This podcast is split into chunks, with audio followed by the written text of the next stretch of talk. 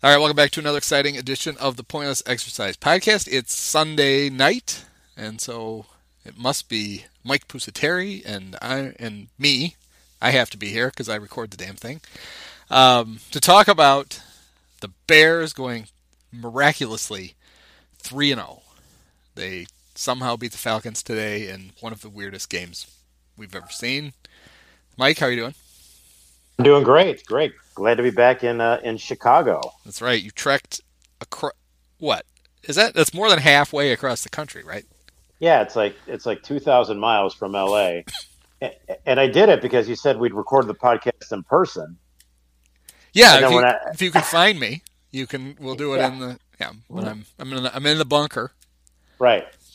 So and then we're we're still doing doing it uh, virtually. So yes. Yeah. Oh well. Virtually seems fitting. It does. Um, so, Mike, uh, what's your Instagram and Twitter handles? So, uh, um, it, actually, go to my website, which oh, is even better. Ooh, fancy, fancy, which is uh, MikePusateri.com. And uh, you can find my Instagrams, Twitters, uh, IMDb page, the whole thing. Yeah, and you can watch the Leon Sandcastle commercial, I think. Watch it there, absolutely. Yeah, that's good. You can watch a little fresh off the boat if you like, all kinds of fun stuff. All right, so for I can't imagine there's no one. That's stupid. Even I was going to say if you didn't see the game, well, you're not listening to this podcast. If you didn't, if you, if maybe you didn't see it, but you certainly know what happened. So the uh, the Bears smashed the glass on the emergency quarterback far earlier than I thought they were going to, and brought in the great Nick Foles. I thought they would. I thought it would take till game four, so it's a little early for me too. Yeah, I thought. Well, I thought they would lose a game first. So yeah. I actually will give them credit for basically saying we think this is a winnable game, and we think that our beloved Mitch is tw- is frittering away actual chances to score on one of the worst defenses in the NFL, and we're not going to let him kill us. And it still, it almost happened anyway. It did. Um, so with about nine minutes left in the third quarter, well, actually before that, with about ten minutes left in the third quarter, Mitch threw a mind-numbing interception. Just the a kind. Mitch, a Mitch-numbing inter- interception, yes. the kind we've seen so many times. It's it's the kind that Mike Donahue and I talked about a couple of weeks ago on the maybe in the maybe in the inaugural uh, "Remember This Crap" podcast. Uh, because it was the first one. Because I was talking about as a small child, one of my first memories of the Bears was just being super mad at Bob Avellini. And the reason that we have that Mike is valuable on that podcast is he immediately pieced together what game it was and what happened. And it was a game against the Seahawks in Seattle. Avellini audibled to an out. It got picked off, and the Bears' uh, demise started soon after. And then, of course, that brings memories to 1993 three, two or three, uh, up in the Metrodome. Jim Harbaugh did it twice, and then uh, Ditka lost his mind. Well, Mitch threw a very similar. I don't, I don't know if he audibled, but he did the same thing. Threw it out really late, easy pick, and Matt Nagy's head exploded, and the rest was history. Yeah, but you do have to give credit. I agree because you know, the, even bringing in Nick Foles, the chances are they're not going to win that game and then you know now you've absolutely uh, after all you've invested in Mitch and and you know the Arthur Miller dance classes over the summer and everything else. Now you're gonna you're gonna take him out and you're still gonna lose the game, but they didn't. So they they bring him in, they bring Foles in, and it immediately looks like it's not gonna make much difference. Um, he moves the ball, but he throws uh, he throws an interception, which was absolutely not his fault. Allen Robinson had the ball stolen from him in the end zone. Yeah. Um, I showed my ignorance of the rule. I thought maybe, although uh, Mike Pereira, rules expert for Fox, thought it was a touchdown. Thought that Robinson had caught it, came down to the ground, and got wrestled away from him. I thought basically that uh, if the receiver has control of the ball in the end zone and it gets yanked away from him for what would be an interception, it's actually a touchdown. It's almost like the def- the defensive back can complete the process of the catch for the receiver. Um, that apparently is not a thing. That's that's some like uh, next level. Yes. logic Well, there. I mean, if Yeah. you've ever the way they try to explain the uh, NFL rulebook, and then we were not helped out.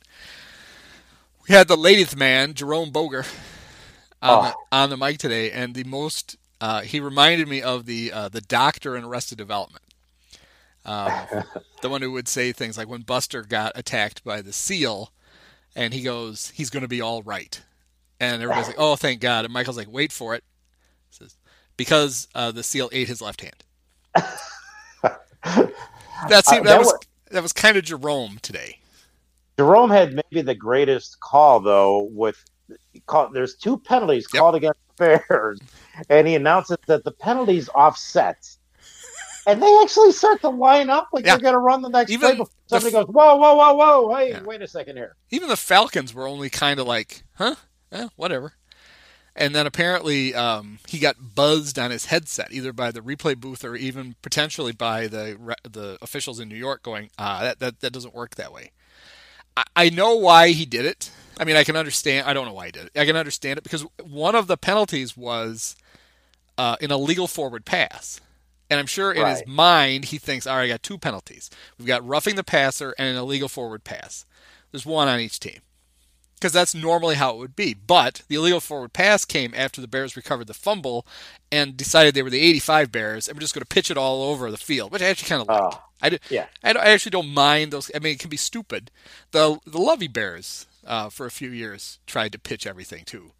Um, I just want to if they just fall on the ground. You got to just fall down, please. Well, I mean, there were some ridiculous plays. There was the um, on Foles' first was it his first strike? It's all going to blur together. Um, where it looked like he threw an interception, but the ball got through the defensive back to Jimmy Graham. Jimmy catches it, turns, goes to run, fumbles it. Anthony Miller, instead of just falling on it, decides he's going to pick it up, and then he fumbles it, but he gets it back. Uh, it's like, yeah, just you know, value the ball. Just keep it. It's that's Yeah. the most important thing is to if if you don't have the ball, get it, and if you have the ball, keep it. there you go. Very simple. So, you know, so they don't score on the first drive. Then they're heading the other way, get into the fourth quarter, and uh, Foles makes a a pass that Hub Arkush tweeted. He's not sure Mitch would have made. I'm like, yeah, I'm pretty sure Mitch wouldn't have made it. He knew from the defense that Miller was going to be open running up the seam. So without even looking, he just literally flicked the ball towards the end zone. Miller's wide open. Touchdown. Everybody's happy. And they get ready to kick the extra point. and oh, we're going to take a look at it because they review all scores. And but when they only buzz when it's like, no, we really need to look at this one. He had simply dropped it.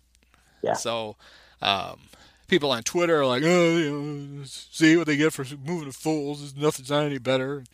Um, Sam from our Cub podcast tweeted, "Well, there's so much for that Nick Foles spark," and I'm like, he's thrown two touchdown passes. Yeah, two touchdown passes called Now back. they're not on the scoreboard because of the incompetence of his teammates, but I don't know what else he's supposed to have done. yeah. And then, for good measure, he threw three more. Yes. Yes. Now it's not always uh, it doesn't always look real artistic with Nick, um, but you right away can see why they're more comfortable with him. I think the biggest problem with Mitch, everybody focuses on, well, you know, the footwork isn't great, and he's not terribly accurate, which is true, and it's bad. But I think the things that really irritate his coaches are things that aren't as easily quantifiable to us are the things things he doesn't see. Mhm. You know, they know when he gets the line and they're like, "Oh my god," you know, either you know change the play or tight end's going to be open on this or whatever, and then he just doesn't see it. And you only get so many chances to do that before the coach is like, "It's hard to move the ball in the NFL, and if you can't take the obvious things, we can't go anywhere because." But we- you only Yeah. get a few of those anyway. You can't fuck them up. And clearly, over the last two and a half, well, the last three years, no, two. I mean, he, he made enough plays, obviously, in Nagy's first year. Um, they're just like, we can't win with this. Mhm. So you will go to a guy that, you know, has um, has had a lot of success running this offense, or some variation of it. I hesitate to call this. This is not the Chiefs' offense. This is not the Eagles' offense. It's a bastardized version of that the Bears run, but it's closer, I guess, to what Um, it's close enough to what Foles has run that I can see the um, the appeal to just just get the guy who's going to make the plays that are there. Well, and, he demonstrated that, that pretty early. I thought one of his first passes of the game. Yeah, he drops back, immediate check down, recognizes it, gets the ball out, and you know Bears pick up pick up a nice gainer on it, which is something that Mitch is just he just can't recognize that. He can't recognize the downfield option isn't there. Just you got to check down, get it to him. And Foles did that immediately on one of his first passes, and, and that gave me a little bit of confidence right away. That, and I think it gave the team some confidence too because it, it demonstrated a level of competency at the quarterback position and decision making uh, that they haven't seen. Yeah, and Mitch, it's not like Mitch hadn't made some plays in the game. He had. He had he'd thrown a touchdown pass. He had had a a relatively hilarious 45 yard scramble where the field. Op- oh no, I think we are saying Mitch had made some good. Oh yeah, yeah, it was a 45 yard run where he right the run. Yes, where he looked like he was lost in the middle of the field. Like somebody's going to tackle me, aren't they? Yeah. It looked like the defensive guys were somehow running away from Mitch because he seemed to, there seemed to be more green in front of him as he kept running down the field. Like maybe Mitch is radioactive, and we're just going to keep clear, and he'll fall down I forget who it was. Somebody during the game was like, "Well, once you go to Foles, you can't go back to Mitch," which a is patently false, but also b, I think I'll take that risk. At this point, yeah, yeah. yeah. Um, I was very worried when Foles didn't win the job right away. Um, mm-hmm. But mm-hmm. I kind of think maybe in a weird way he did for them to pull it this early. They had to have gone into the season going, all right, you know, we can start with Mitch, and if shit goes sideways, we're going to Foles. And I wonder how close they were to doing it in the Lions game. Mm-hmm. When all of a sudden he got hot, and there was no reason to do it in the Giants game because they started well, and then they were just hanging on at the end. Um, but clearly, at some point today, you know, they're like, uh, "We'd like our, we'd like to keep our jobs," and so we're going to just try to win as many games as we can. Oh, in that scenario, then is your uh, are you is your theory that Nagy did that to just sort of please please Ryan Pace? I think they've sports teams do weird shit. And I have a feeling they were like, all right, Foles has, has played well enough. We know we can go to him. Let's start with Mitch. And if things don't go well, we'll go to Foles and we'll just stick with him. Um, Part of it could be that you you tend to need two quarterbacks during a season regardless. And maybe they thought if Mitch plays well enough early and then he gets hurt, we go to Foles. Um, if he's not playing well, we're going to go to Foles. That was probably it. Um, and there's no, no, way like you could you could start the season with Foles as your number two and and still bring him in and be confident that he's going to be good if you start with if Mitch enters the season as the backup, you would imagine all of his confidence. Yeah, confidence is shot. It could have even been as simple as without a regular training camp, they wanted Mitch to take more snaps, which is sad if you're in your fourth year and they're still trying to do that. But everything about this is kind of sad, um, because he's clearly now. I mean, you. My guess is people. Is he? Is he taking his last snap? No, he probably hasn't because Foles will end up crumpled under some large man and need to miss part of a game or games, and we'll have to go back to Mitch again. Um, but any chance he had of being the solution beyond this year, which I think was pretty slim, is I would guess none now. Well, and that's the thing. I was talking to my friend Jason about this. We, uh, what is, uh, you know, what's the succession plan now? Because Foles is, is like 31. So is the plan now? You know, he's not. Let's ride Nick Foles for the next two se- you know two seasons, three seasons, and let's see if he can be the quarterback to get us to the Super Bowl with this defense while it's still you know uh, together, and then we'll worry about drafting our quarterback for the future uh, next year's draft or the year after. Well, they've never Pace has never done the thing he said he was going to do. Well, I shouldn't say never. He can't do never this, but he he said they're probably going to draft a quarterback every year because you need to draft them and then you, you try to develop them and they're not all going to make it and then you just move on and if you do develop you know, if you have a guy you think has promise then that has tremendous value because that's your backup and he's cheap and or if the guy gets you know a few appearances and injury relief or whatever maybe you have a tradable commodity they just haven't bothered to do it i mean they drafted mitch and that's pretty Right. much it so far Right.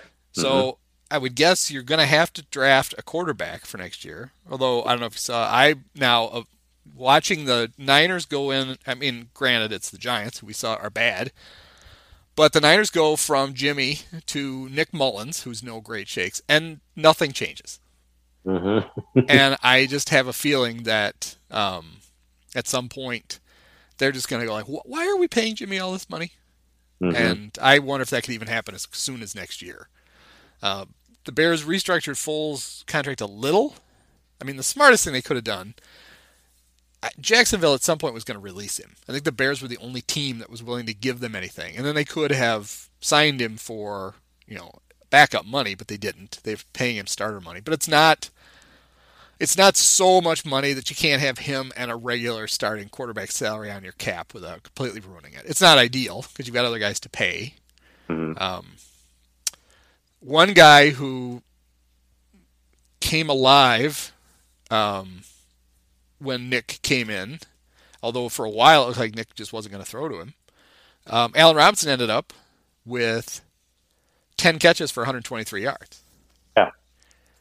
And uh, Jimmy Graham caught six for 60. He went to Graham right away. I think. Yeah, he Yeah. came alive. And he seems Uh, to have a better idea of, of course. I mean, he's he's had the advantage of playing with. He's played with good tight ends before. I don't know if you can. I'm being generous to say that Jimmy's still good, but he's not bad. Yeah. This is faint praise. He would have been by far the best tight end on the Bears team last year, For sure. so that was a big upgrade. Um, he did miss him at the goal line. Jimmy was Jimmy was open in the middle of the field. He threw it behind him, but he also found him on a nice pass uh, in the end zone. hmm Um, Even Ted Ginn Jr. got got into the action. yes, he threw a pass that Ted couldn't drop. That was nice. Um, Wa- Was that Ted's first? That was his first catch of the season, was it not? I think so. I don't think he caught one against Detroit, and he wasn't active against the Giants. Um, the Bears tried to go deep early to him, and Mitch threw the him and the ball out of bounds. So that was Right. great. That was classic. And then two plays later, right before the punt, he managed to throw to the left and miss whoever it was so badly that I'm not sure exactly who the intended receiver was. And that one also went out of bounds. Now there was, you know, the Bears a team that doesn't, you know, they some teams have a running back who can do everything. The Bears have running backs who, if you could combine them, yeah. could do everything. Well, they've got a problem now because while they have Montgomery is kind of the straight line guy, he catches passes well, he breaks tackles. He actually had a couple of really nice runs. Then um, one of the sad things was it looked like they were going to be able to run stuff now for Tarik Cohen that maybe they haven't been able to run with Mitch. Yep. And he, uh, the early indications are he tore his ACL. Yeah. So that would be no more Tarik. And it's Brutal. perfect because the Bears just signed him to an extension. Yeah. So good timing for Tarik. He's going to get Yeah. paid. Bad timing for the Bears, who are now paying a guy who's not going to play till next year. And and he got hurt on a penalty that they then nullified, Mm-hmm. which was another I thought strange officiating decision. So this win could not have was made possible by a generous grant from the Atlanta Falcons Foundation. they just came off of one of the most embarrassing. They blew a 20 point lead in the fourth quarter last week to the Cowboys. It's humiliating. And they got a lot of criticism because some of it was bad luck, some of it was their own incompetence. Like when they all stood and looked at the onside kick, like, oh, don't touch it. Like, no, go touch it, grab it, keep the ball. Um, but a, a, another part of it was they were throwing too much. Did not have confidence in running the ball to burn clock and make get enough first downs to just run the game up. So when they get the big lead against the Bears, um, they're up 16 points in the fourth quarter today. The one thing you know they're going to do is they're just they're at the least they're going to run the ball, run as much clock as they can, and keep punting it back. That's what they're going to do. One and would think. they didn't do any of it. They kept throwing, and the most galling, if you're one of the six Falcons fans in the world, is that they were running the ball all over the Bears until the fourth quarter. It was embarrassing in the third quarter that Todd Gurley, whose knee is still in Southern California somewhere, looked completely left it at my place. rejuvenated. Like, holy Yeah. crap, I'm great again. It's like, well, no, you're not. It's the Bears. But, you know, congratulations. You're having a good game. Um, Then their other running back. And it also didn't make sense because it would be one thing. it- You'd still have a tough case to make to throw it that much. But, you know, look, look, we've got Calvin Ridley, we've got Julio Jones, and we have uh, apparently the great Russell Gage, right? Mhm. No. Julio, not active for the game. Gage got hurt during the game. So all they had was Ridley, which is even more of a reason to just run the ball. Because it's like, okay, yeah, we'd love to throw it here, but we don't have the options we normally would have, so that would be stupid. Well, that was stupid is is what they did. So I have a theory. Now this is the third week in a row where coaches on the other teams, and granted, it's not. I mean, uh, Matt Patricia is not exactly a. Uh, uh, I guess he's a Not the, rocket uh, scientist or some shit, but uh, he Right. doesn't ever shows that for real. Um, then there's Joe Judge, who was coaching his second game ever, and lost two of his best offensive players very early in the game. Mhm. Then there was today, um, whichever guy this is. I can't even think of his name. This is how good Uh, the head coach of the Falcons is. Quinn. Yes. Quinn. Dan Quinn. Um, my only th- my only thing can be that we haven't been told yet, but this season is Matt Nagy's Make a Wish. and so the other coaches are like, "All right, no, no, no, sorry, guys, don't. No, I know we, I know we built a big lead, but you've got, you know, that he could, that he couldn't go to Disney World because it's it was closed at the time. Yeah. So we've He's- all he's agreed. always- Just you're gonna have to just fall down. Sorry. He, he wanted to wear the Dumbo costume around around Epcot, but He it, just- it just couldn't happen this year. So what couldn't. can we? But you know, it wasn't only the the offensive calls where where they're not running the ball. Uh, Do you remember that there that uh, one of those plays at the end? It was like uh, Foles was driving, and it was like uh, third and three from the twelve, and uh, throw an incomplete pass, right? And now it's fourth, but they're fourth and three, but there was a penalty. They accepted the penalty and made it third and eight instead of fourth and three. And then that was the pass where Foles threw it, and like three Falcons had a chance at it, and somehow none of them were able to pick it off. Amazingly, and the Bears score. Right, because if you know anything from watching the Bears the last two years plus, you want them in like fourth and short is is is a favorable down for you. Because the Bears Yes. can never run for a couple of yards when they need them. So you may be like, well, no, that's ridiculous. It's two yards. What NFL team can't get two yards? Let's push back. No, no, no. The Bears are that team that can't get the two yards. That's them. So make them do it.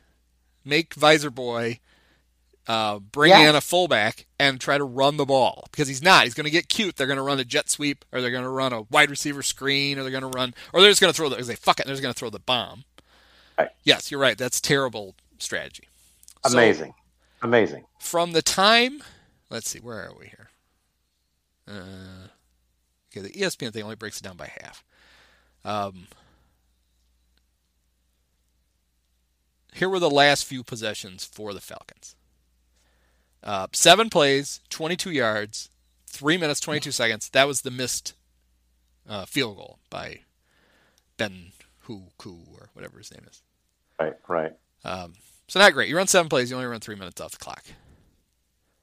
Um, next one, three plays, five yards, minute thirty-six. Amazing. That was this is in the fourth quarter. They get the ball with ten forty-one to go. Um, they run the ball for four yards. They run the ball for a yard, and then incomplete pass on third down. So then they punt. Um, Bears come down and score. That's when they went for two and didn't get it. So it's a 10 point game. This is probably the possession. Oh, no, these next two possessions both are pretty uh, close. Um, Falcons uh, get the ball at their own um, 15. Mhm. They go to shotgun. They run Todd Gurley for a yard. Second nine. 5.32 to go in the game. Matt Ryan incomplete to Calvin Ridley. Third nine. Shotgun. Matt Ryan incomplete. That was when Hayden Hurst thought he got um, interfered on, and then there was a flag, and he got all excited. Flag, illegal shift on the Falcons. Penalty declined. Punt. Mhm. Uh, Bears score, only down three. Ball comes back to the Falcons with 420, 418 left to go. Go on your, Jonathan Vilma was talking about it. Every team's got a four minute offense. Run this four minute offense, get a few first downs, make the Bears use their timeouts. And uh, if anything, you, you get it back to them at a point where um, they're all they're going to be able to do is come down and kick field goal, maybe, to tie, Maybe. Yeah. Right. especially with Cairo Santos. Right. Cairo Santos. So here's what the Falcons do. Matt Ryan, incomplete. Matt Ryan, Passing, Incomplete. Incomplete. Right. they're in the shotgun. Penalty, false start. Calvin Ridley. Back it up, five five yards. Third and fifteen. Matt Ryan, incomplete. So that drive, three plays, minus five yards, twenty-two seconds. Could, could they actually fire Quinn tomorrow? Because it's not like he entered the season with a lot of. Oh, I think Good- I, I think it's behind. I think it's very possible he gets fired tomorrow. Uh, today was Arthur Blank's birthday. Happy birthday to the owner. We've we've embarrassed you again. Again, it, yeah, yeah, in record fashion to blow these leads in the fourth quarter for two weeks in a row. I'm really disappointed that the um, NFL filmed guys who were doing the sound didn't crank the boos when they had to punt that time because that would have been I don't even, there was not a Falcon fan in the world who would have complained. No, Like I can't believe they played the boos. So there you go. So so those last so the two possessions. Uh, first one they're up 10, three plays, one yard, one minute. Bears score. Now you really got to hold on to it because the Bears got six, so it's only a four point game. Three plays, 22 seconds. So two drives, under six and a half minutes to go. Both both of them started under six and a half minutes to go in the quarter. They run six plays for minus four yards and take a minute 22 off the clock. That's one of those where if you simply run the ball three times, both times, and punt, yeah, you're far better off. You've used uh, you use a minute 20 at least on one of the possessions. The other one, the Bears have to use all their timeouts. Instead, the Bears don't have to use a single timeout. And we know Matt Nagy loves to blow uh, timeouts. yes. So then, my same concern that I had in the Lions game was it's exciting. The Bears get the touchdown to take the lead. We didn't have to kick a uh, Cairo Santos uh, field goal to try to tie the game. Um, but the Falcons get the ball back with a minute 53. It's like, oh, there's plenty of time for Matt Ryan and Calvin Ridley to do some stuff. right. Um, but that ends up, so they went completed pass for oh, 12 yards. It's not bad. Threw at Buster Skrine, always smart. Um, next pass, 13 yards. Threw at Buster Skrine, always smart. Now they're at the 50 with a minute 25. It's like, oh crap, here it comes. Um, guess who they picked on on the next play? Buster Skrine There you go. six yards to whoever O Zaccheaus is. Right. So now they're at the Bears 44, minute six, plenty of time. Intercepted by Deshaun Gibson. Bears win. Yeah. So it's great to be 3 and 0. It's the most uninspiring 3 and 0. Um, Yeah. Thing I wrote for the Pointless Exercise newsletter last week, I looked at the last time the Bears were 3 and 0, which uh, I unfortunately I saw the graphic of it during uh, the game today. It was uh, Marc Trestman's first season with the Bears, hmm and that was a three and zero that also came with a glaring. Um, one of my favorite things from it's like the second or third Simpsons ever. It's the one where Homer tries to buy the RV, and he's talking to the guy about the one he wants to buy, and the guy in the cowboy hat heads over to his computer and he's going to type in a few get get a little of Homer's uh, uh, pertinent details, and a red light on the top of the monitor starts to flash. Hmm. And Homer goes, "Oh, is that good?" And the guy goes, uh, "Is a flashing red light ever good?" um, that bear season, 2012, right? Yeah. 12 or 13.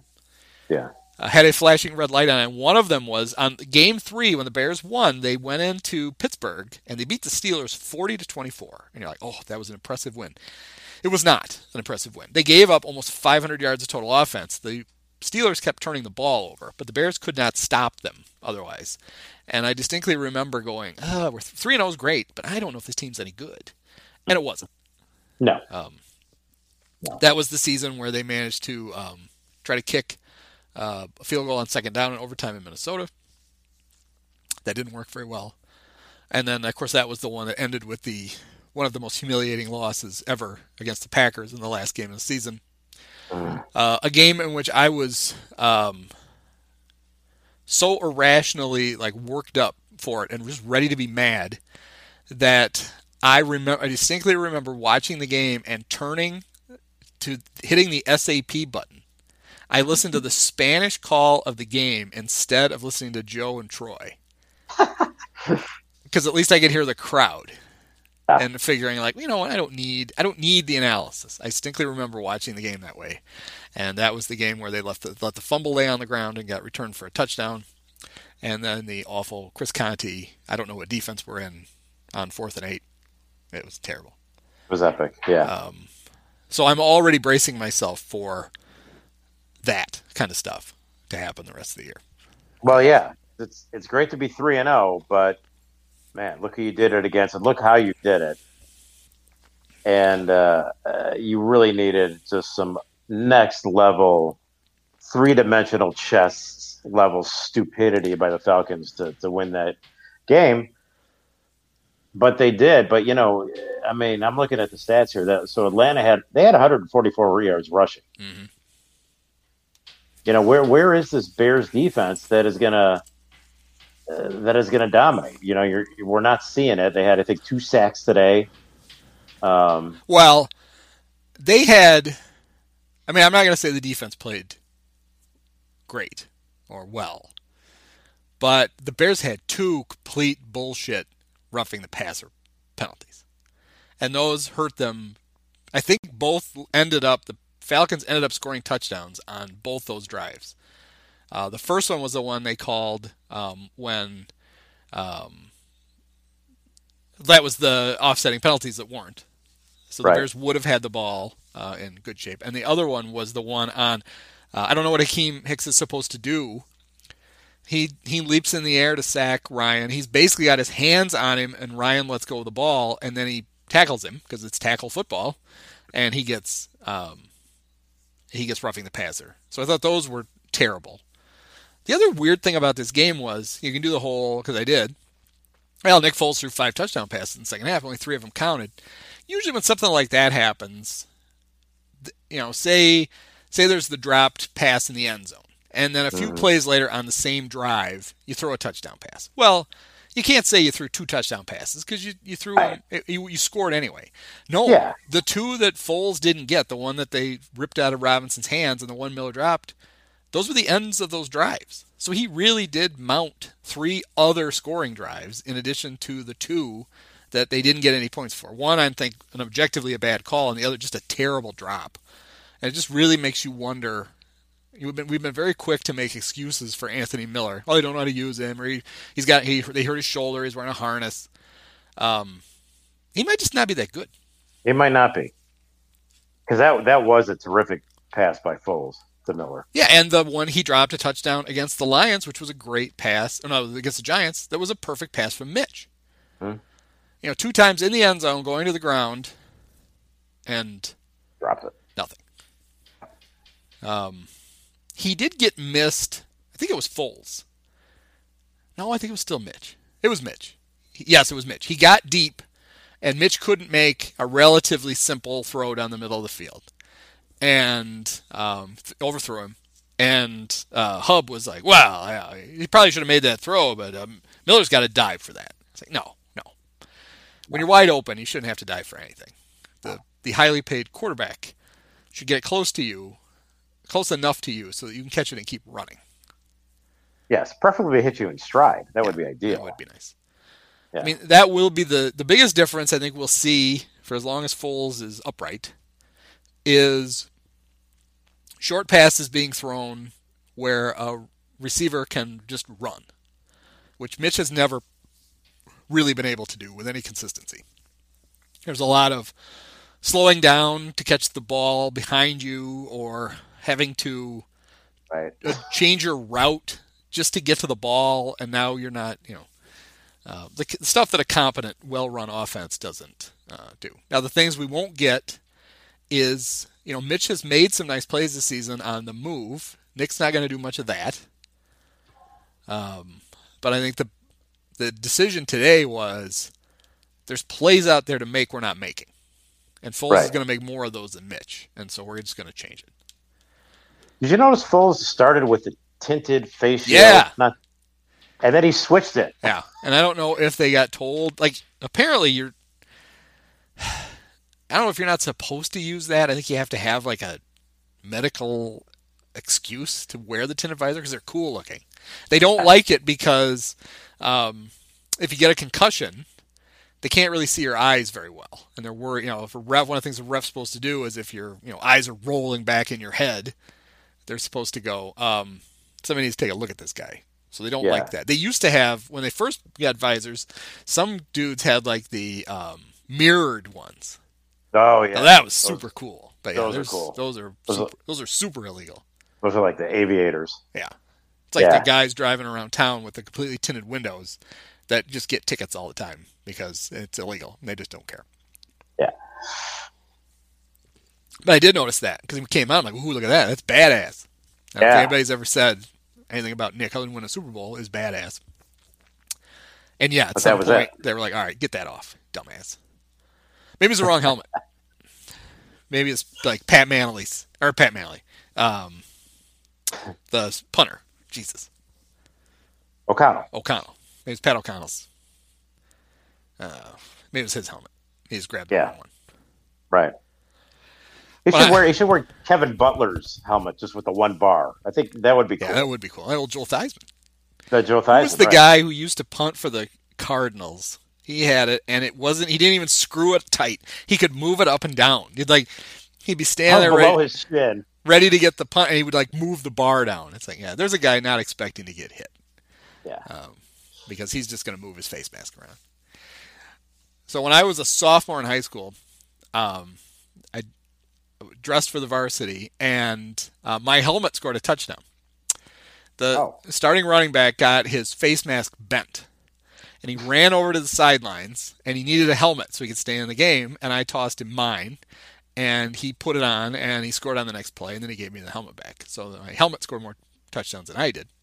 Right. The thing I remember now the most about it was I had the um, I had full braces. That was awesome in high school. I had full braces, top and bottom, and mm-hmm. I that year I wore the double the mouth guard that went over the top and bottom because if I get hit in the mouth, the braces would just rip the crap out of my inside of my mouth.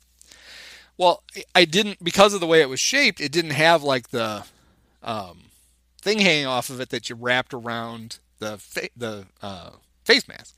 So it hangs. So what I would do is I would stick it if I had my helmet on. Um, I usually had it in my mouth. If I didn't, sometimes I would just stick it in the ear hole. Mm-hmm. And when I threw my helmet to him, I didn't take the face mask out or the mouth guard out. He scored a touchdown with my mouth guard sticking out the ear hole of the helmet. So for my own not, convenience, I was glad he didn't get tackled because then that thing would have been on the field and I would have, you know, my mouth guard is out there. And no one would give a shit. The, the sophomore who's not going to play his mouth guard is on the field. Right, right. Yes. Now, none of this would fly with the COVID protocols, by the way. No, or the concussion protocols where they're like, oh, yeah, you can't just grab some other dude's helmet. But we had a similar face mask. So he was like, yeah, give me that one. Yeah. So, I don't know where that came from. Oh, Nick Foles. Right. The Sure. visor. Pat O'Donnell's helmet threw three touchdown passes. Foles threw two picks, but Pat's got to, uh, got all the glory. Yeah. So, um, So what what what what do the Bears do with Mitch now? I mean, did did they? I mean, did, did Mitch? Did someone drop Mitch off at the Greyhound bus station in Atlanta? and, you know, get him a ticket back to Chicago. I mean, is it, do they allow him on the team plan? I mean, what what what now? Other than Nick Foles getting, you know, hit by a truck or or fallen on by a 350 pound lineman, which is very possible. yes, What do you do with Mitch at this point? it looks like Mitch did did the starting quarterback press conference after the game because Oh, somebody I showed missed- him he had his um he had a backpack on Oh, and maybe he's hiking back. He was getting Uh-huh. ready for the walk. Um, yeah, I I, did don't. notice Mitch too. Mitch had I don't know if you saw it, like I think it was the final drive. Mitch had the he had his helmet on, the chin guard. He was he was like, "Hey Nick, I got you, man." You- Hey, thanks for getting us back in it. It's winning time. All right, coach. it's Mitch time. I don't remember a couple of weeks ago threw that touchdown against the Lions in the last minute. How about I do that again? Right. Like, yeah, Right. sit, sit down. Right here if you need me, coach. So I don't know. I, I think if you're Tyler Bray, you feel left out. You're the only quarterback in the quarterback room who hasn't thrown three touchdown passes in the fourth quarter of a game this year. Right. Kind of hoping Yeah. you don't get the chance to do that. Mhm. Mhm. Uh, but who the hell knows? Yeah, I mean, I think if I guess if I were the if I were Ryan Pace, I would I'd be like, you know what? I think it's time. I start calling around. It's like, who wants to give us two number ones for Mitch before the trade deadline? Right. Hurry up, get in We line. hate we hate to do it, but I think we're ready to. I think we might be ready to part with him for the right price. uh Uh, huh. yeah, that might not be going to happen. Um, Well, there was a good shot of because I think you know it, it's funny. People act like I mean it's great. It's far better than the alternative. People act like it's a huge deal that his teammates seem to like Mitch. You know, they realize he works hard. I'm sure they're all like, "God, I wish he was. He really works hard. I wish he was better." Um, Yeah. But they seem to like him. So he's on the sidelines, and um, Kyle Fuller comes over and tries to get his attention. And Mitch is, you know, like anybody would be, who's like, "Oh God, my just lost my job, and I have Yeah. to stand here in an empty stadium with all these cameras on me." And Kyle couldn't get his attention. Finally got his attention. Just wanted to give him a fist bump, kind of the old, "Hey, you know, hang in there, it'll be all right." Um, so it's clear. I mean, because the Bears, God knows, have had quarterbacks that the minute they were out of the game, everybody on the team is like, "Thank God that son of a bitch is out." You know, just let him go. We don't want him around. right, right. Um, you know, that would be most most Bears quarterbacks would that that would fall into that category. So when they didn't, you know, the they they didn't get any tangible results right away from the switch as far as points. And I was wondering if um, this was going to be one of those where, like the Rams game last year, where Mitch didn't finish the game, and he clearly had been benched, and Nagy wouldn't admit that he'd been benched. Right. Like, um, well, how come? Uh, how come he wasn't the quarterback uh, at the end? I think I'm sure it had to be Chase Daniel. Maybe he was hurt and it was Bray. Shit, I don't know. But I do remember that the last drive did happen without Mitch. And what the reporters want to know is: is he hurt, or did you bench him? Well, Yeah. neither. Well, no, it has to be. It can't be. It has to be one or the other. Yeah. Did he opt out? You know, there- Did he? Right. Maybe that's what Mitch does. Maybe that's the Mitch move. Right. Is now you just opt out for COVID reasons, Or did he? Did but you don't get paid like, for that, so you don't want to do that. Did they cut him? You know, after the end of a quarter, like Steven Souza Jr. They just said, you know, Yeah. thanks for coming, pal. Yeah, he we don't goes. need you. Mitch goes to check back in, and they're like, "Uh, you're not on the team anymore." What? Yeah, Yeah, we, Mitch- uh, we just put the pa- we just filed the paperwork. Uh, Yeah. In fact, um, Bus ticket. there uh, are no. uh, You have to leave because there's no spectators allowed. right. Right. It's only te- it's only team members only, Mitch. But enjoy your ride home. Yeah, that's the that's the way they tell him. He goes to get out. Literally goes to get on the bus. It's like, oh, no, no, no, no. That's, that's That's the, the that's the player's bus, Mitch. this says Bears. You you want the one that says Greyhound. That's your bus, Mitch. we we did get you a seat next to the toilet though, so you're fine. It every year at some point I see a Falcons game and they show the sidelines, and I'm always stunned that Matt Schaub is Mm. like when I see him. Like honestly, if they did a if they did like a tight shot of him, I'd be like, oh, that's right, I forgot Matt Schaub is one of their coaches. But they zoom out a little, realize, no, he's the backup quarterback. now that's a sweet job. That dude has been. I mean, even Chase had to pl- has the last couple of years has had to play, Right. but Schaub never has to do anything. Yeah. And has no no. There's no prospect of ever doing anything. He's never going to play replace Ryan. No, especially now he's like, shit, we're 0 3. Yeah. Ryan gets hurt. I'm just going to pretend that I, oh, I, I got a paper cut on the, holding the clipboard. Right. You're going to have to go to somebody else. I, We don't- I don't uh, have my. I don't have my tinted visor. I can't go in. there. Matt, we don't have anybody else. I don't know. Have a, Julio looks like he could throw. He's always jacking around at practice. Tell him he can play quarterback.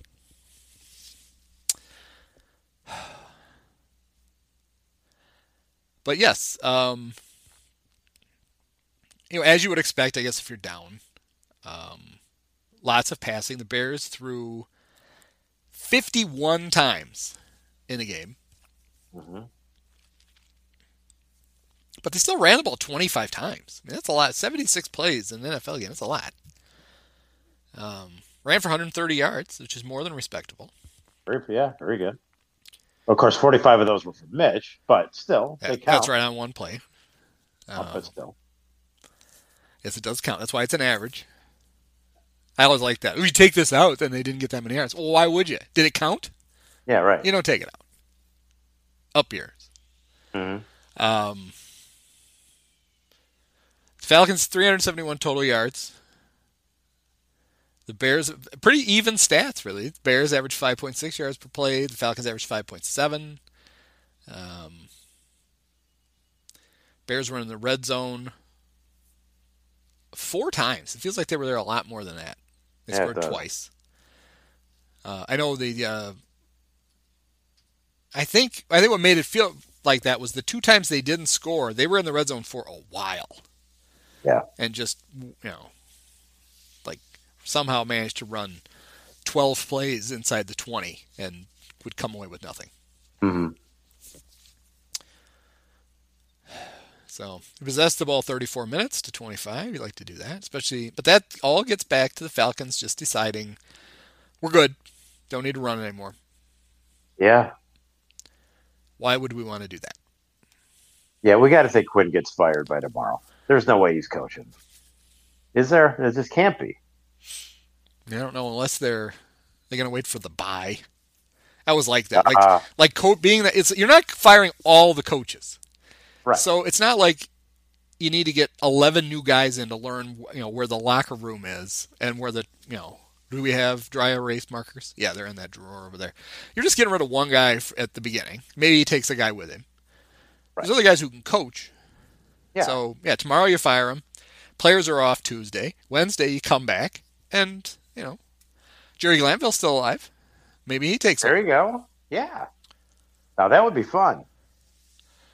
Yeah, one of the other things Mike and I did, Mike Donahue and I did on our last podcast was we went over the sordid tales of uh, Falcons coaches getting f- fired for weird or leaving for weird reasons. Um, Jim Mora Jr. lo- got fired because he went on a radio station in um, Washington State. He's apparently from there or went to UW. I don't know. And they asked him if he'd ever like to be the coach of the University of Washington. He said, "Yeah, someday I'd like to do that." And um, then they lost a couple of games, and Arthur Blank's like, "Fine, you want to go coach Washington? You can go." And he fired him. and then he did. No, he went to Seattle. He coached under Holmgren, and then he got he then he took over the Seahawks for a couple of years. And then uh, the best though was Bobby Petrino, uh, who was uh, the last coach. So they had companion graphics. They had the last time the Bears went three and zero, and it was Trestman. Last time the Falcons went zero and three was Bobby Petrino. Uh, Bobby only made it 13 games through that season, his first season with the Falcons, and he didn't get fired. hmm He quit to go coach Arkansas with three games to go, and didn't bother to tell the players. He just didn't. He stopped showing up. Crazy. Yeah, and so maybe I'll add some weird firing story for Dan Quinn, based on Right. monumental fourth quarter you know, flops because they should be two and one. Yep. I don't think the Falcons are terribly good. They certainly didn't look that way. But still, Although- the Bears aren't although good, when and they- they're three oh. Yeah. You know, when they were up 16 to nothing, I thought, well, here it is, the, the, the start of the 14 game losing streak. I mean, the crazy thing about it is the Bears have a three game lead now over the Vikings. And, oh, Mike Zimmer. How pissed is Mike Zimmer tonight? And uh, the Lions won today. Also impressive. And, and right now, it's the, the as we as we record, the Saints are beating the Packers 7 to 3. Right. So the Bears could wake up tomorrow in sole possession of first place. The Who'd have NFL. thunk it? NFC. Who'd have thunk it? And they would enter. and They would enter the month of October in sole possession of first place if that happens. No stopping them now. Got a Super Bowl winning quarterback. Uh, it w- was nice to hear um, or to see uh, Khalil Mack actually tackling people. Yes, right. Um, somebody made an Uh, observation though. Is it somehow not allowed for referees to call whoever is blocking Khalil for holding? Must be. Although I did hear a thing um, through the first two weeks, it was the few the NFL. You know, the NFL clearly does these things where sometimes they emphasize a rule. Um, offensive pass interference was an emphasis a couple of like two or three years ago, and it was called all the time. It was just so annoying for like the first month of the season. You know, you'd think a guy had a catch for a first down. Like, no, he shoved off. They were calling, and then they also will de-emphasize rules sometimes. And the thought is that they have de-emphasized holding because Hmm. the first two weeks of the season was the least amount of holding calls in like two decades, Hmm. which can't be a coincidence. It has to be that they're like, you know what, um, you can do a little grabby, we're fine. Right. Uh, which could have been why the Bears' offensive line, um, for the first two weeks, had really looked like it was playing well. It had its moments today where it clearly wasn't. Um, but maybe that's part of it, which is, you know, if you get beat, you can grab the guy, and that's fine. Yeah. So I thought that was, I thought that was interesting. Um, see if that's a trend that holds, or if they're, if they slowly start to call more of them as the season goes on. I don't know how you do that. I don't know if you're like, okay, uh, guys, let's call five holdings today. That doesn't seem like a thing you can do, Probably not. but I wouldn't put it past them. Yeah, and uh, yeah, and so Mack and Mack and Hicks had had good games. Yeah, I'm, they were, shocked, I'm shocked by that. Roquan Smith, he had he had six six tackles, three three solo. I there was one play I saw we was getting pushed around like a shopping cart, yeah, ten yards ten yards from the line of scrimmage. yeah. He got it was a running play, and he was getting shoved down the field, which is very un-Roquan. But he may have been having flashbacks because the last time he played a game in that stadium was the the national championship game where Tua came Mm. off the bench, and Georgia thought that they they had taken the lead in overtime and thought they were going to win it, and then um, Tua threw that ridiculous no look off his back foot touchdown pass the corner of the end zone. May have been to Calvin Ridley for all I know. Um, so maybe that was part of Roquan's problem was he started running around and got you know bad memories. yeah got disoriented. Yeah. Yeah. Speaking of that game, the kicker for Georgia was my favorite kicker of recent memory was Rodrigo Blankenship, the guy who wears the big black goggles. Mm-hmm. He is the Colts kicker. So the Bears will get to see him up close and personal This week, this week. The two and one Colts. yes, versus the three and zero Bears. How about that? Very exciting. Yeah. Um, so that is a. That's got to be a noon. I can't imagine. No, nobody wants that later in the day. No, that's a, that's got Nooner written all over it. At beautiful Soldiers Field, Soldiers. the um, I don't know. Maybe they didn't set this line before uh, the the big quarterback switch. Obviously, they must have. On the road, the Colts two and a half point favorites. Oh, really? Seems a little Okay. aggressive considering that they're their quarterback and his nine kids um, I, to, I might not be updated with today's stats, but he'd only thrown two touchdown passes to three picks. Um, they have made the shift to uh, Wisconsin star Jonathan Taylor as their running back. Uh, one of the things he was well known for in at Wisconsin was he was a very good runner and he really enjoyed fumbling. He did. Yes. So hopefully he's brought that with him right. to the NFL. Still likes to drop the ball. Um, Do we have an over under on this game? It's 43, right? It's always 43. Bears is always 43. Bears demolished it today. They did. Crushed it. Uh, where did it go? Oh, it must have been an ad. 45. 45. 45. Wow. It's like they have the Nick Nick Foles bump. You get two points. You get two more points if you get Nick Foles. Right, Not sure for right. which team they figure that the two points are coming, but somebody's scoring two more points. Somebody is living large with those two points. So I would hmm. think, uh, I don't know, I don't know much about the the beautiful Indianapolis Colts. Um, yeah.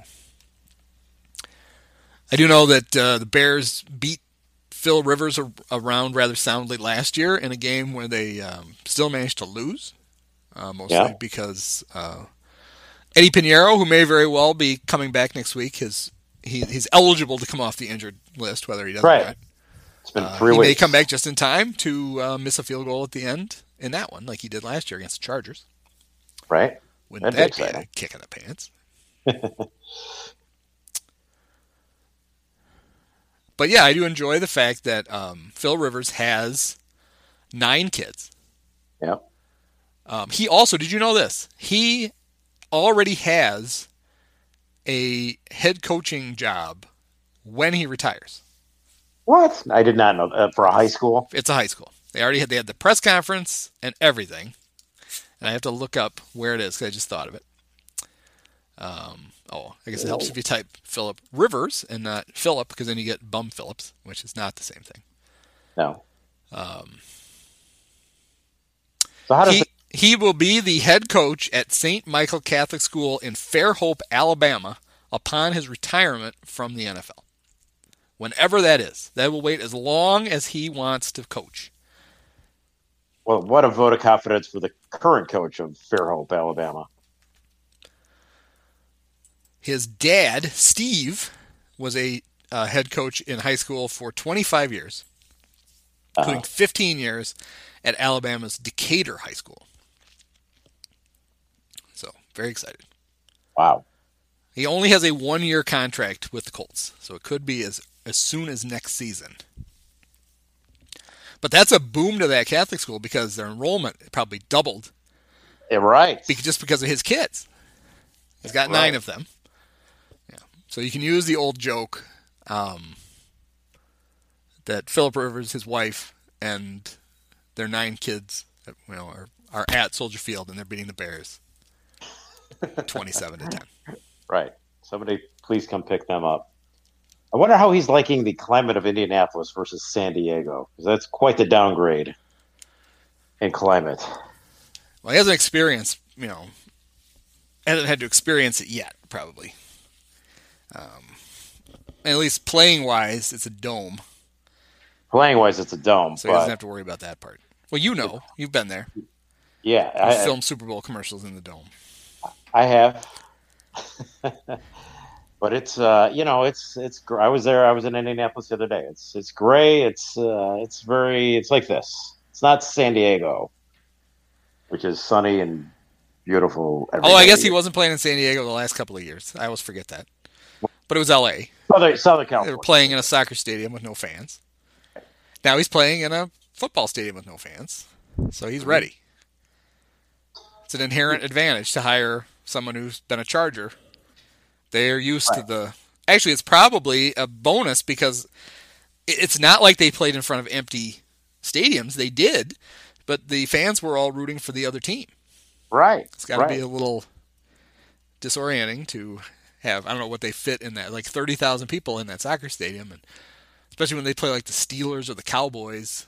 and I'm pretty sure they played both. I think they played the Packers in one of those games.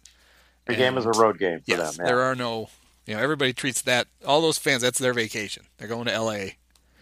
Watch their team Yep. get a win, and get to sit closer to the field than they'll ever get to. Plus, the Packer fans, they're like, you know, I'm, I'm, I'm one of the owners, so um, you're going to want to seat me. That's right. You're going to want to seat me real close to the, the field. I'll be in the. Owner's Where's the suite. owner's box? Yeah, where's the owner's box? Because I'm going to go there.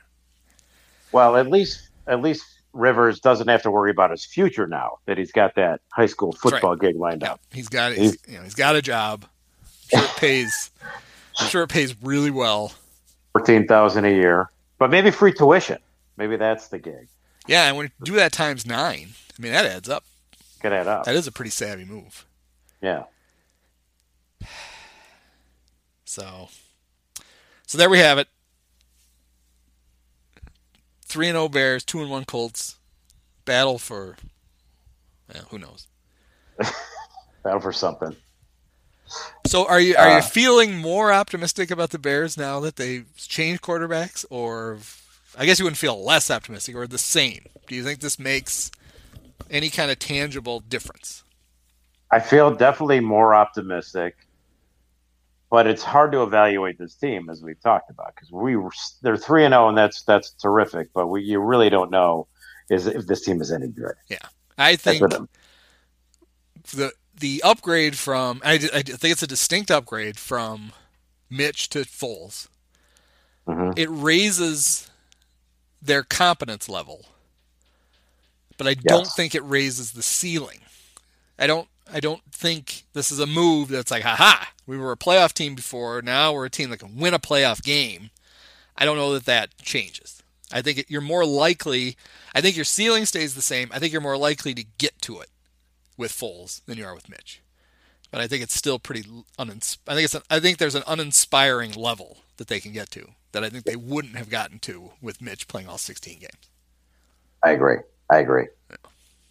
Right. So are, are you going to go with the? I- I'm going to. I'm going to. Oh, we haven't picked. That's right. We got to pick. I'm, I'm going to go with the Bears. Getting two and a half at home. I like that. Yeah, that seems like a, you know, seems like the bare minimum. I, I'm interested what they do, how they're deciding on the lines. The Vegas, I love this. Uh, My one of my favorite things is Vegas. They love to leak out this stuff about, oh my God, um, if the usually it's a Monday night game, they'll be like, this is a rough week, and uh, you know, if we don't get the Monday night game right, we are going to take a bath. Oh, you are. Mhm. As opposed to the other 51 weeks of the year when you rake it in, like every once in a while, you should have to pay out a little. That's fine. Yeah. Um, so I, um, I, I know they've had a hard time setting the numbers for the first two weeks because they just haven't had the data that you normally would have. Right. Um, oh, there's one more thing I did want to talk about because they brought it up. Um, it was it was during whatever game Rich Gannon did this afternoon because. I had the Red Zone channel on for a while while I had the Cub game up on the second TV with no sound because I was worried Dempster was in the booth. I don't know if he was or not, but I wasn't going to take the risk. He, he he wasn't, but that was that was a sound sound thinking. Okay, Yeah. good. Um, Rich Gannon says um, about the rash of ACL injuries. He said that's because of not having preseason games. Guys aren't in the shape they need to be in, and that's why you're getting ACL injuries. Which to Okay. me sounds like complete, unquantifiable bullshit. Bullshit. Yeah. Um, if anything, what what has happened is because there's always. I mean, what do we hear all preseason? "Oh, I can't believe this guy got hurt in a meaningless preseason game hmm because teams lose players all the time, and people bitch about it. It's like, why do they have to play stupid preseason games? If the guy's going to get hurt, I wish he get hurt in a regular season. So it feels to me like all that's happened is the injuries that would have happened in the preseason to these same guys are now happening in week one, two, or three of the regular season. Right. They would have gotten hurt in the third preseason game. Now they're getting hurt in the third regular season game. Right. Yeah. And it seems to me like the lack of, um, you don't get your ACL in shape from playing. Yeah. Yeah. You're either going to blow that out or you're not. That that has more. That has almost everything to do with my leg was planted in the ground and a 380 pound man rolled into it the wrong way and I Right, went right. snap. Or That's not. yeah. You know, it's not. Well, I can't believe I didn't. You know, I hadn't walked enough steps. Yeah, yeah, you know, Monday was arms, Tuesday was legs, and Wednesday was ACL. Yeah, the thing just snapped on me. It was I wasn't in good enough shape. Um, It really should have worked it. because if that were the case, you would have the same rash of ACL injuries in weeks five, six, and seven, right? Mm-hmm. Mm-hmm. Because okay, we got our we got ourselves in shape. Our Yeah. ACLs are in great shape. Ah, no, actually, maybe Nice, at the end of the season. By the end of the season, now the ACLs are your ACLs are tired. It's time to break. It's time to tear. There's too many games. so, I wasn't buying what Rich Gannon was selling. It's one of those things you say though that makes you sound smart if you on, on the surface. Yeah, that's probably what it is. Good point. Good point, Rich. Yeah. It's probably the, yeah, the lack of preseason really. The rash of ACL injuries. I like it. 'Cause it's, and those are contagious. So that's the other problem. They're right. Once once one guy tears his ACL, I mean the Bears, I'd be on the lookout now. Now Tarik has torn his, and that's going to spread. all Every the every all the players should remain at least six feet away from Tarik's ACL. yeah, wear a mask to prevent ACL tears. Exactly. All right. Well, thanks a lot. Good job. We'll uh, check in again uh, a week from now, roughly, Yes. Sunday or Monday, when uh, the Bears, I'm sure, will have come back from 42 points down in the fourth quarter behind Tyler Bray, and they're now four and oh Could it on, be the the boy, eight. if, if if it's the beginning of the Tyler Bray era, that would really be something to talk about. Yeah. We'll see. I actually, um, so on on Saturday, I haven't watched a lot of college football because I think it's ridiculous that they're playing. Uh, but I, I did. I tuned in. LSU was getting beaten at home by Mississippi State. Mike Leach's Mississippi State Bulldogs, his first game ever there, and their quarterback KJ Costello, who I think used to play at Stanford and transferred, um, in his very first game playing for in the Mike Leach offense, set an SEC record for most yards passing in a game. It's over 600 yards passing. And they showed the top three games ever. And the third highest total in SEC history was just a few years ago 527 yards, something like that. Tyler Bray. Oh, there we go. Look at that. Yeah. Thought, oh, that's why the Bears keep protecting him on their uh, super secret uh, practice squad. Right. All right, so you guys can take that Tyler Bray. If you listen to the end of the podcast, you get a great Tyler Bray nugget to amaze your friends with. Lucky you. All right, well, I'll talk to you next week then, Mike. All right, buddy. Talk to All you soon. cut. All right. Many of us have herpes.